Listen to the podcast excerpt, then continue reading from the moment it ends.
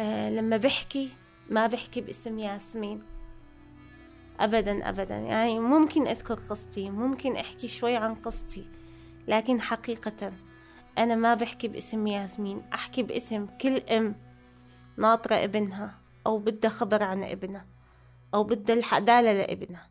كل أخت انحرمت من من من حماية أخوها ومن ود أخوها. و... و... واشتياقها لأخوها حكيت باسمها. كل بنت انحرمت من أبوها. يعني أنا ما بحكي باسم ياسمين أبدا.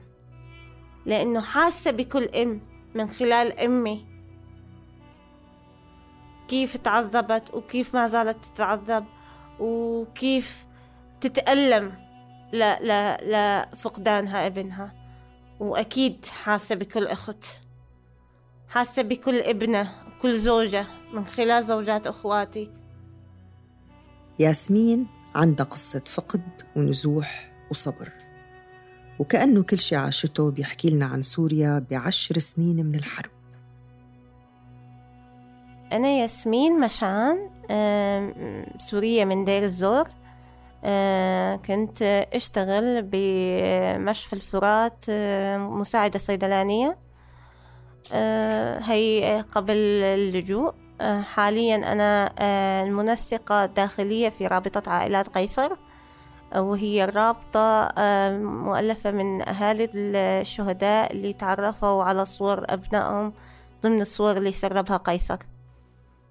أنا بالرابطة بصفتي أخت أحد المعتقلين اللي تغيبوا بسجون النظام السوري وظهرت صورته ضمن الصور اللي سربها قيصر تعرفت عليه. وكمان أنا عندي أربعة آخرين قتلوا بظروف مختلفة بسوريا. خليني أقول استشهدوا. أنه قتلوا, قتلوا كلمة شوي صعبة علي.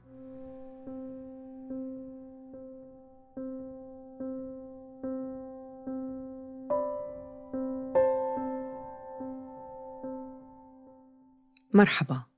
معكم يارا صبري. بهي السلسلة من حلقات البودكاست رح نسمع من سوريات عم يعلوا صوتهم ليطالبوا بالحقيقة وبحقهم بالعدالة. رح يحكوا لنا عن مقربين إلهم انخطفوا أو اعتقلوا بسوريا. ورح يثبتوا لنا إنه البعيد عن العين قريب من القلب.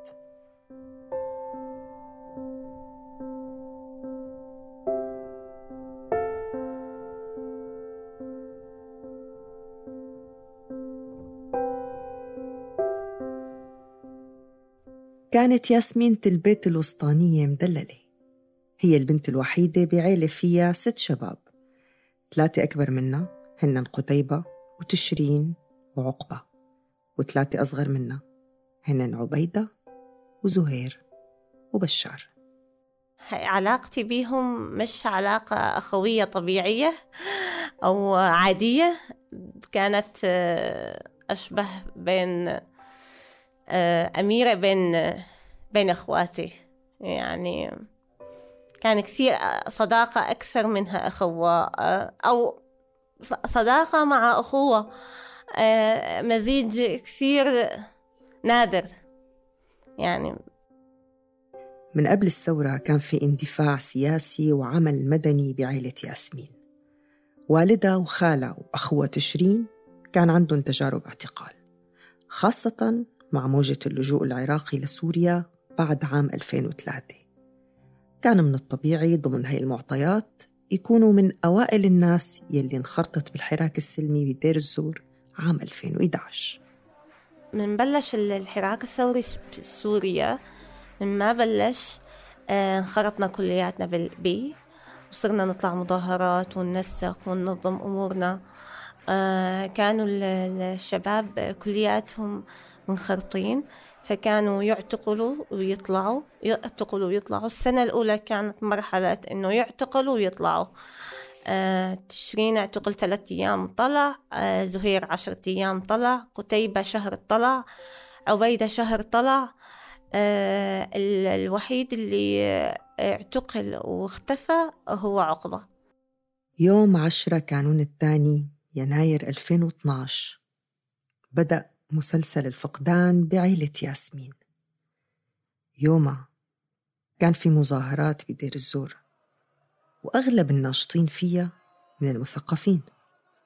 قوات الأمن السورية أطلقت نار كثيفة على المتظاهرين وقتلت 19 شاب من خيرة شباب دير الزور. وبينهم زهير أخوها لياسمين. يلي كان عمره 19 سنة. كان طالب سنة أولى بمعهد حاسوب ومعلوماتية. بتذكر اليوم الثاني وقتها شيعنا الجثمين. آه، أنا بتذكر إني كنت أمشي ورا جثمان أخي زهير. طبعا إحنا شيعنا ثلاث جثمين من منطقتي من آه، الحي تبعي. والتقت معها جثمانين من غير حي واتجهنا باتجاه المقابر لندفنهم. فبتذكر إنه كنت أنا أمشي ورا الجثمان بعدها ما عاد شفت الجثمان من مد البشر كل دير الزور بهداك اليوم كانت حزينة وطلعت ورا الجثمين وتشييع الشهداء لأنه هن مو بس كانوا سلميين وطلبة جامعة وكانوا يعني صدمة فعلا للدير. وخسارة كبيرة. إيه بالإضافة إنه فعلا هاي كانت أول صدمة للعيلة. آه، رغم إنه آه، أخواتي منخرطين أنا كنت بمشفى الفرات وقتها مداومة. ولكن مجرد ما سمعت إنه صار في قتل أنا لا شعور عندي نطق باسم زهير. زهير استشهد. وطلعت من من المكتب تبعي وباتجاه البيت أهلي لأتفاجأ فعلا إنه آه، أهلي طالعين باتجاه المشفى إنه زهير متصاوب. فما لحقنا وصلنا المشفى لحتى ما طلع أخي من غرفة العمليات أخي الثاني عقبة اللي اختفى بعدين وقل لنا آه، زغردي يم الشهيد زغردي يا أخت الشهيد. فهي كانت أول فعلا صدمة. بعد شهرين ونص تقريبا بنهاية آذار 2012 عائلة ياسمين تلقت صدمة جديدة. عقبة أخو ياسمين كان رايح من قريتهم محسن على دير الزور لحتى يلتحق بعمله. ميليشيات النظام اعتقلته وسلمته للمخابرات الجوية. من لحظتها حاولنا نتحرك إنه نحاول نطلعه بالوجاهات بالمصاري بكل وسيلة ممكنة إنه نطلع عقبة من المعتقل لأنه حاسين إنه هالمرة مو مثل كل مرة. إلا إنه آه، رغم إنه تطمينات إجت من بعض الشخصيات الموجودة بدير الزور اللي هي تابعة للنظام إنه طمنوا ما في شيء وهو بده آه، شغلة تحقيق شغلة تشابه أسماء. لأنه اكتشفنا لاحقا إنه عقبة تحول على دمشق ومن بعدها انقطع له كل أثر. بعدها فترة اعتقال عقبة اعتقلوا والدي. ظل سبعين يوم رغم إنه والدي عمره كان سبعة وستين سنة أو ثمانية وستين سنة وقت اعتقلوه. قريب السبعين. اعتقلوه وظل فترة طويلة يعني بالمعتقل شي سبعين يوم كانت كمان مأساة أخرى تنضاف لأن وبعدها بلش التهجير والقصف. مع نهاية 2012 كانت ياسمين فقدت اثنين من أخواتها. بدأ شمل العيلة يتشتت بسبب القصف والحصار. واضطر بعض أفراد العيلة إنه ينزحوا للريف. والباقيين بقيوا ضمن مدينة دير الزور. ب 13 10 2012 إحنا لساتنا ب 2012 آه، استشهد أخوي عبيدة. وقتها أنا كنت بالشام عم حاول أبحث عن آه، أي أثر لعقبة أي خبر عن عقبة في مجال إنه مثلا مصاري مع محامين عن طريق بعض السماسرة. إنه ألقى بس لو خبر عن عقبة. أه ولكن الإجابة كانت سلبية دائما. وبعد بهذاك التاريخ 13 10 2012 أه كان عبيدة يعمل مسعف في دير الزور على سيارة إسعاف أه ينقل الجرحى. تلقى رصاصة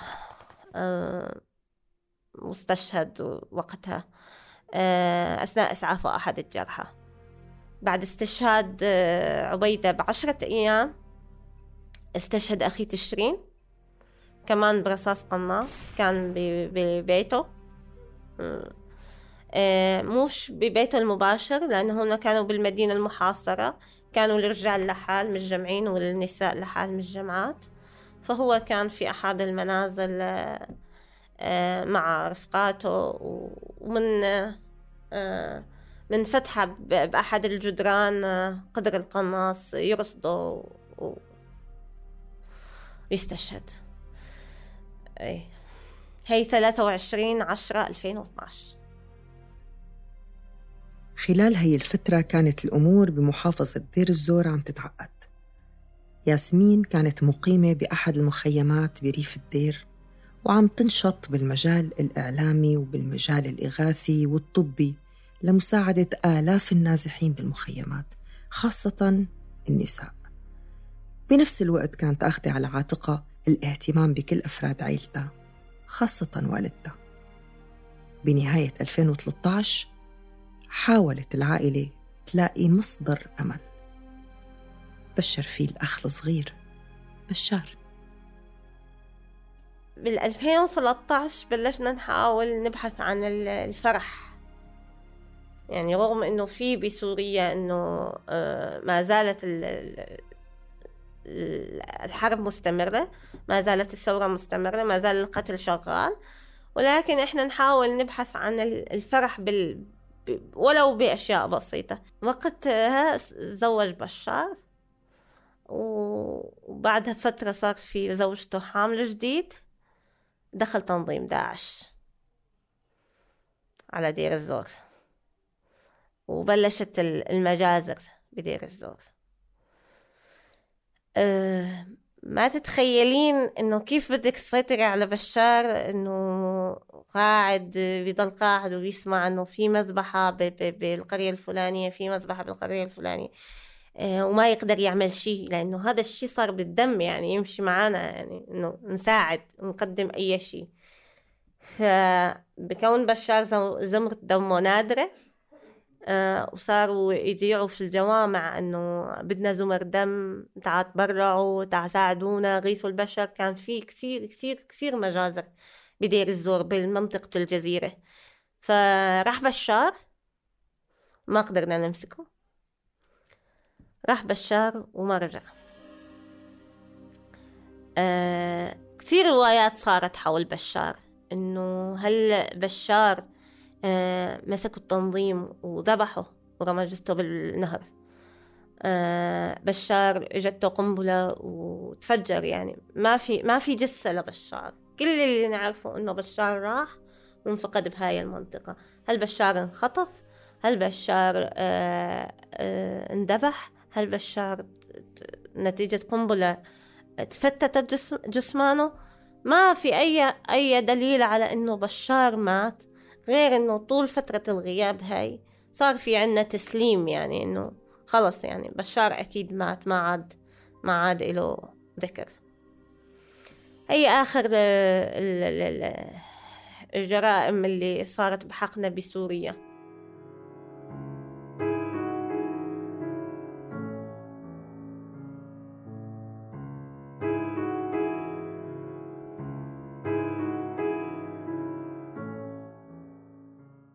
هاي الحادثة أعطت دفعة جديدة لياسمين حتى تنشط ضد تنظيم الدولة الإسلامية يلي كان عم يمارس عليها وطبعا على جميع أهالي الدير من نساء ورجال وأطفال تضييقات كتير كبيرة. تصل لحد التدخل بالعمل وباللباس وبالحريات الشخصية. وبنفس الوقت إنه أنا صرت أكرههم بشكل مضاعف بسبب موضوع بشار يعني ما في حدا عطاني جواب إلا قال لي إنه على الغالب بشار انذبح وانزتت جثته بالنهر فكثير صار الحقد باتجاههم. صرت أكتب مقالات ببعثها لل... لصحف خارج سوريا. آه، صور آه، بعض المشاهد اللي. اللي أصادفها. آه، أعمل إحصائيات عن المواضيع الطبية. آه، في كثير شغلات كنت أقوم فيها بس مش بمنظمة بشكل منظم أو آه، مرتب يعني خلينا نقول. ولكن بشكل عشوائي ما كان في أي تنسيق احترافي. لأنه آه، وجودنا بمنطقة دير الزور خلانا آه، مقطوعين عن اتصال بالعالم الخارجي. ما في كهرباء ما في اتصالات مش زي باقي المناطق. دير الزور ما كان فيها إلها هداك التغطية الإعلامية الكبيرة لأنه كمان بعد دخول التنظيم قام بإزالة كل شيء. مراكز إنترنت ممكن إن, إن توصل الصوت لبرا وتكشف حقيقة الدواعش. فهي كانت الستة أشهر هي فعلا حافلة بالنسبة إلي وهي اللي كانت الخطوات الأولى اللي بلشت فيها بشكل احترا احترف خلينا نقول احترف العمل بالدفاع عن حقوق الإنسان. آه والنساء بالتحديد. تنظيم الدولة الإسلامية صار يضغط على أخوه قتيبة يلي كان ضمن المجلس المحلي لمدينة دير الزور. وكمان خطف ابن أخوه تشرين لمدة عشرة أيام. بس ياسمين كانت حريصة أنه أطفالها ما يتحولوا لقنابل موقوتة بسبب التعبئة يلي فرضها التنظيم. بشهر شباط 2015 أخذت ياسمين قرار نهائي بمغادرة سوريا مع عائلتها. وصلوا على تركيا كمحاولة للنجاة بمن تبقى. لا زال بهديك الفترة آه، عقبة مختفي ما في أي أثر إله. لا زال عقبة آه، بشار ما في أي أثر إله ما في معلومات دقيقة عن بشار. بصراحة بالفترة اللي أنا طلعت فيها على تركيا كانت مرحلة محاولة النجاة. يعني التفكير بالمفقودين صار مو أولوية. التفكير بالأشخاص اللي ماتوا ما صار أولوية. يعني صار في عنا آه، آه، أبناء آه، تشرين بنات تشرين سبع بنات وولد في عنا ابن بشار لأنه بشار زوجته أنجبت ولد وزوجته. صار في عنا بنات عقبة هن عنده عقبة عنده بنتين وزوجته. فكان في عنا أولويات اللي هي النجاة السرفايفر مثل ما بالأجنبي آه، محاولة النجاة عن جد. آه، كان الموضوع البحث عن العدالة والحقيقة آه، مش أولوية. الأولوية كانت إنه ننجى نطلع. يعني حياتي ما كانت بس إنه فقداني لأخواتي ولكن كل شيء كل شيء انقلب رأسا على عقب عندي. ففعلا بالفترة من الفترات كانت إنه مهم نعيش لليوم اللي جاي. ما عاد فكرنا بالمستقبل ما عاد فكرنا بإنه إحنا آه، ممكن نطالب بعدالة. حتى بنجاح الثورة يعني ما كان ما كان في عنا آه، آه، يعني شلون بدي أوصف لك الحالة اللي إحنا فيها. فإحنا كنا ببير حقيقة كنا ببير. لما طلعنا على تركيا كان محاولة إنه نعيش من الصفر نبلش من الصفر. آه نحاول نستقر بتركيا نحاول الأولاد يروحوا على مدارس. وينخرطوا لحتى تبلشي تتنفسي لحتى تبلشي تدوري على العدالة. آه لتصيري ناجية لأن لساتك أنت هون ضحية بمرحلة أنت ضحية. لتصيري ناجية تصيري تدوري على العدالة. تركيا كانت صفحة جديدة بس حملت معها تحديات جديدة. ياسمين عاشت حالة من الصدمة بالبداية. حست بالخذلان من أشخاص ومؤسسات كانت متوقعة إنه يناصروا قضايا السوريين. بس الصدمة الثانية صارت يوم 15 آذار 2015 يعني تماماً بعد مرور أربع سنوات على بداية الحراك السوري. ب 15 ثلاثة إحنا لساتنا بمخيم ديريك. 15 ثلاثة والمفروض إنه إحنا إن نحيي ذكرى الثورة أه فعم جهز أنا المنشور جاهز يعني هيك الساعة 11 بالليل 12 بالليل قبل ما تفوت نفوت بيوم 15 فعم جهز إنه شو ممكن يعني أكتب أه بعمل بتفاجأ بتاج أه من أحد الأشخاص على صورة. ويطلب مني إنه أتعرف عليها. مباشرة لما اطلعت عليها وإلا صورة عقبة لأنه كنت سمعانة بالصور اللي سربها قيصر وبلشت العالم تتعرف على الشهداء. فكنت متوقعة بأي لحظة إنه ممكن يجيني حدا ويقول لي هاي صورة عقبة. بس ما كنت أقدر أفوت دور بين الصور. لما عملوا لي التاج من أول لحظة تعرفت فيها على عقبة. كانت معالمة واضحة وحتى نقدر إنه بعد اعتقاله ما طول كثير شهرين ثلاثة أربعة بالكثير آه، كانوا كان ميت. يعني كمان هذا الشيء نوعا ما خفف عنا الألم إنه عقبة ما طول بالعذاب. عرفتي شلون؟ يعني أنا وصلني خبر عقبة وتأقلمت مع الخبر بسرعة. شلون؟ ما أعرف. أه تألمت تألمت. أه زعلت زعلت. بس بنفس الوقت كان في شيء يقول لي إنه الحمد لله إنه عقبة استشهد وما طول بالتعذيب. لما تبلغت أم ياسمين بالخبر برغم كل الألم شعرت براحة لأنه عقبة ارتاح ارتاح من التعذيب بالمعتقل. طلعت فينا هيك؟ وقالت الحمد لله. ارتاح من العذاب. كان عنده نفس الشعور تماما اللي عندي إنه يا ريت عقبة يموت بالسجن بسرعة وما يظل متعذب وما يظل تحت إيد هالنظام هذا ويمارس عليه نفس ال...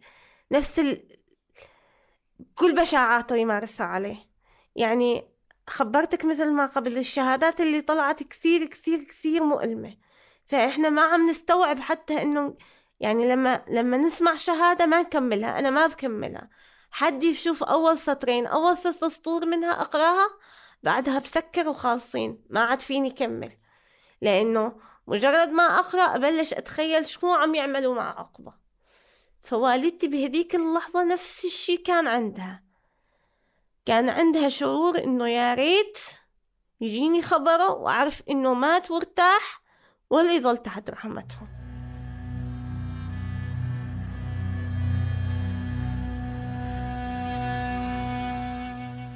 بتركيا ياسمين انخرطت أكثر بالنشاط الحقوقي. صارت تقدم شهاداتها عن اختفاء أخوتها عقبة وبشار. وبنفس الوقت عن يلي عاشته من النظام السوري ومن تنظيم الدولة الإسلامية لعدة منظمات حقوقية مثل هيومن رايتس ووتش وأمنستي ولما انتقلت على ألمانيا عام 2017 قررت تبدأ نشاط خاص بأهالي المعتقلين يلي تسربت صورهم من خلال قيصر. هاي الصور اللي عملت ضجة كبيرة كبيرة على مستوى العالم. وبعد ما ضجت العالم بيها حسينا إنه صار في هبوط. العالم نوموا القصة. يعني مأساة مثل هاي المفروض إنه تظل العالم متابعة فيها وتوصلها لل... للمحاكم الدولية. فعم شوف إنه آه ما في ما في أي حراك دولي بهذا الاتجاه. يعني مو معقولة بأكثر من هيك أدلة بأكثر من هيك آه آه شيء دين النظام. آه هي أكبر جريمتين يعني اللي هي الكيماوي والصور اللي تسربت. فهي كافية وحدها إنه تشيل هذا النظام. ولكن ما في شيء. بس عالم هابطة كلياته. فمين راح يتحرك غير الأهالي. مين راح ي...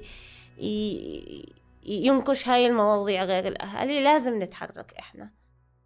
بدأت ياسمين تتواصل وتجمع عائلات المعتقلين مع بعض. وتدلي بشهادتها بالموضوع قدام لجنة تحقيق بالتعاون مع المركز السوري للإعلام وحرية التعبير. بشهر شباط 2018 بدت نواة تنظيم جديد بخص هالعائلات كان اللقاء الأول آه وتم آه وضع الأفكار الأساسية أو البنية الأساسية برابطة أهدافنا رؤيتنا شو ممكن نعمل؟ شلون بدنا نشتغل؟ آه، مين مين اللي راح يقيم بهذا المشروع؟ يعني إنه إحنا الأهالي نفسنا اللي راح نتحرك وإحنا اللي راح نبلش نطالب وإحنا اللي راح ننخرط بهذا النشاط. مو حدا ثاني. إحنا راح نستمر. العالم مين ما كان مين ما كان الموضوع بالنسبة له كان آه، مؤسسات حقوقية أو قانونية الموضوع بالنسبة له في تحرك دولي مشينا بهذا الاتجاه ما في تحرك دولي قعدنا. مين اللي يظل متابع ومستمر بالقضية؟ الأهالي. مين اللي يبلش يبحث؟ الأهالي. فصار بلشت الفكرة إنه البحث عن الحقيقة والعدالة والمساءلة لاحقا. الرابطة بتجمع عائلات دائت نفس المأساة. مع بعض وضعوا بنود أساسية بمحاولة للوصول للعدالة لأحبابهم. أول شغلة بدنا مشينا عليها إنه نوسع القاعدة. يعني ما نكتفي بالنواة اللي إحنا المجموعات اللي كنا أول شي بلشنا. لا بدنا نوسع قاعدتنا بحيث إنه نجمع أكبر عدد ممكن من العائلات. لأنه كل ما جمعنا عدد أكبر كل ما قوي صوتنا كل ما سمعنا صوتنا للعالم. فهي نقطة اشتغلنا عليها من باب آه تعزيز قوة الرابطة. هذا الشيء آه يجي بمرحلتين. مرحلة إنه إحنا آه عنا مكتب توثيق يصير. نوثق أهالي الضحايا الناس اللي تعرفت على شهدائهم ضمن هاي الصور. آه، اثنين نطلب منهم نعرض عليهم الرابطة بعد التوثيق. تجي مرحلة عرض العضوية. إنه الرابطة تسعى كذا كذا عندها أهداف كذا كذا. إذا حابين تنضمون نعبي استمارات عضوية وينخرطوا ويصيروا أعضاء عندنا بالرابطة. فأكيد الاتجاه الأول هو اتجاه توسيع القاعدة تبعنا. وهذا الشيء قلت لك لما يجي بالتوثيق آه وبتشجيع العوائل للانخراط. يعني كمان مو سهل إنه تجي على العائلة. ممكن فقد عائلة صار في عند في عوائل كثير صار عندها لا مبالاة. خلص. المات مات خلص. ما في داعي نكمل. في عوائل عندها خوف. خوف أمني على الناس اللي جوا مثلا. يعني بدك تجي على كل حالة بحالتها وتتعاملي معها حسب شو مفهوم هاي العائلة وتحاولي تقنعينها. هي المرحلة الأولى. المرحلة الثانية بعد ما بلشت الرابطة تظهر وتثبت حالها توصل صوت العوائل مثلا خلينا نقول مجلس حقوق الإنسان للمسؤولين لصناع القرار وصارت تلتقي فيهم. صار في رغبة من الأهالي من دون ما إحنا نبحث. كانت المرحلة الأولى إنه إحنا نبحث عن العوائل. المرحلة الثانية العوائل صارت تبحث عنها لا تنخرط. هاي من جهة. من جهة الثانية بالتزامن مع البحث عن العوائل والتوثيق وبعدها المرحلة الثانية كانت هي طلب العوائل إنه تنخرط فينا نمشي باتجاه المحاسبة المناصرة مناصرة قضيتنا بخلال الأنشطة اللي نقوم بها كرابطة وكمؤسسة. شهر بعد شهر توسعت الرابطة وصارت تضم عائلات سورية مقيمة بمختلف البلدان بين أوروبا تركيا ولبنان وغيرها كمان.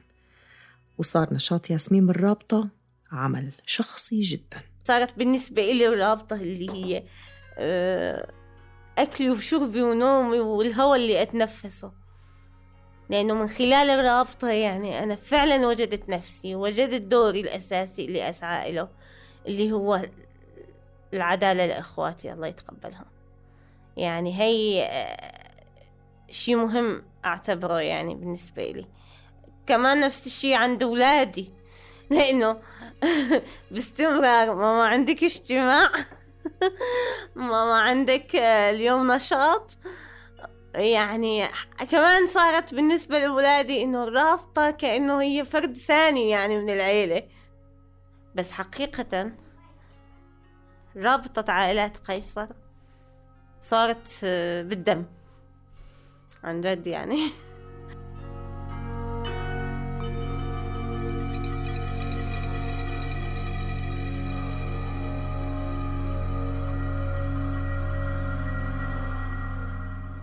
بعد هالرحلة بمحاولة النجاة وتحقيق العدالة لإخواتها الأسئلة ببال ياسمين لسه ما تغيرت. فعمليا إحنا سلمنا وعم نحاول نتابع من ناحية العقلانية خلينا نقول إنه هذا الشخص توفى خلاص وإحنا آه، لازم الحياة تستمر بعد وفاته. لكن لداخلنا للشي اللي جوانا. كل ما تطلع قائمة أسماء معتقلين أدور بين الأسماء علة وعسى. يعني هذا الشي ما أقدر أمنع حالي عنه عن جد يعني.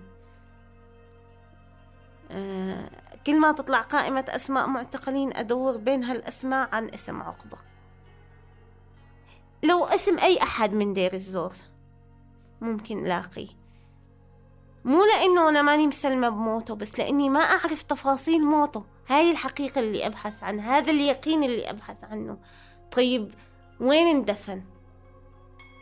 زهير دفنا عقبة. آه عفوا تشرين دفنا عبيدة دفنا عقبة ما اندفن. عقبة لازم يندفن بمقبرة العيلة. إذا مات عقبة وسلمنا إنه ميت بدنا جثمانه ندفنه بالطريقة اللي نحب إنه يندفن بيها. بده ينذكر اسمه بسوريا على إنه هو شهيد مش مجرم معتقل حسب ما يروج النظام إنه هدول إرهابيين ومجرمين بدنا يتكرمون هدول الأشخاص. لهي اللحظة لهي اللحظة أتخيل إنه يندق الباب أو أسمع خبر. يعني يمكن في شغلة تضحكي عليها يعني. أنا آه إلي كثير أصدقاء موجودين ب ب ب ب ما زالوا بسوريا وأقارب وناس. فممكن آه آه أستنى تليفون إنه آه حدا منهم يخبرني ويقول لي بشار صار عندنا. لسه لسه لسه الموضوع بالنسبة لي ما انحسم بشكل كامل. آه أما إنه عمليا عقلانيا إحنا كملنا. لكن داخليا وقلبيا وشعورنا لساتنا واقفين بنفس النقطة. ورغم كل الحزن بتواسي ياسمين حالها بأطفالها اللي بتشوف إخواتها فيهم. كثير كثير كثير كثير. هي هي الشغلة اللي يمكن شايلة عني شوي الحزن. آه كثير من صفات أولادي كثير مص... أتخيل دائما مثل زهير مثل عقبة. الله يرحمك. هيك بشوف تصرف منهم الله يرحمك. يا تشرين نفس التصرف. حتى بعض الأكلات كثير هي لا لا لا ما أتخيل حياتي من من دون هاي الشغلات اللي دائما أشوفها بولادي واللي تذكرني بأخواتي. يعني حتى حتى حتى أحيانا بعصبية واحد منهم ب ب بحبهم لأكلة معينة وكرههم لأكلة ثانية. آه، من عدا الملامح اللي دائما ذكرني فيهم. فهي هي هي بالمطلق موجودة عندي. فأنا كل واحد من أولادي مسميته على اسم واحد من إخواتي. هذا كله عقبة هذا كله عبيدة هذا كله زهير. فشوي مخفف هذا الشي عني. لو اليوم صارت سوريا منيحة وكل الأمور عسل وفل آه، ما فيني أنقل أولادي وأعيد عليهم نفس المأساة بداية جديدة لأنه خلص يعني هون مشوا. ولكن وجدانيين أيضا. صراحة ما فيني أرجع على سوريا. سوريا بالنسبة لي؟ هي جرح. ما ما راح يتسكر. أرجع لمين؟ على قبور؟ بزور قبور بس؟ ما في شي ضل يربطني بسوريا. ما بيبقى لآلاف النساء المنتظرات مثل ياسمين. إلا الأمل. وقد ما كان بيوجع بيتمسكوا فيه بيشدوا عليه. لأنه كل مغيب بعيد عن العين شقفة من القلب.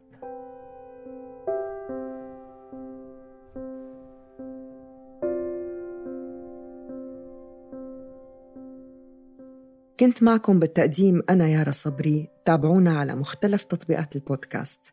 وانتظروا قصص نساء جبارات ما رح يستسلموا لتتحقق العدالة. بودكاست بعيد عن العين. من إنتاج صوت بالتعاون مع مؤسسة هنري شبيل مكتب بيروت.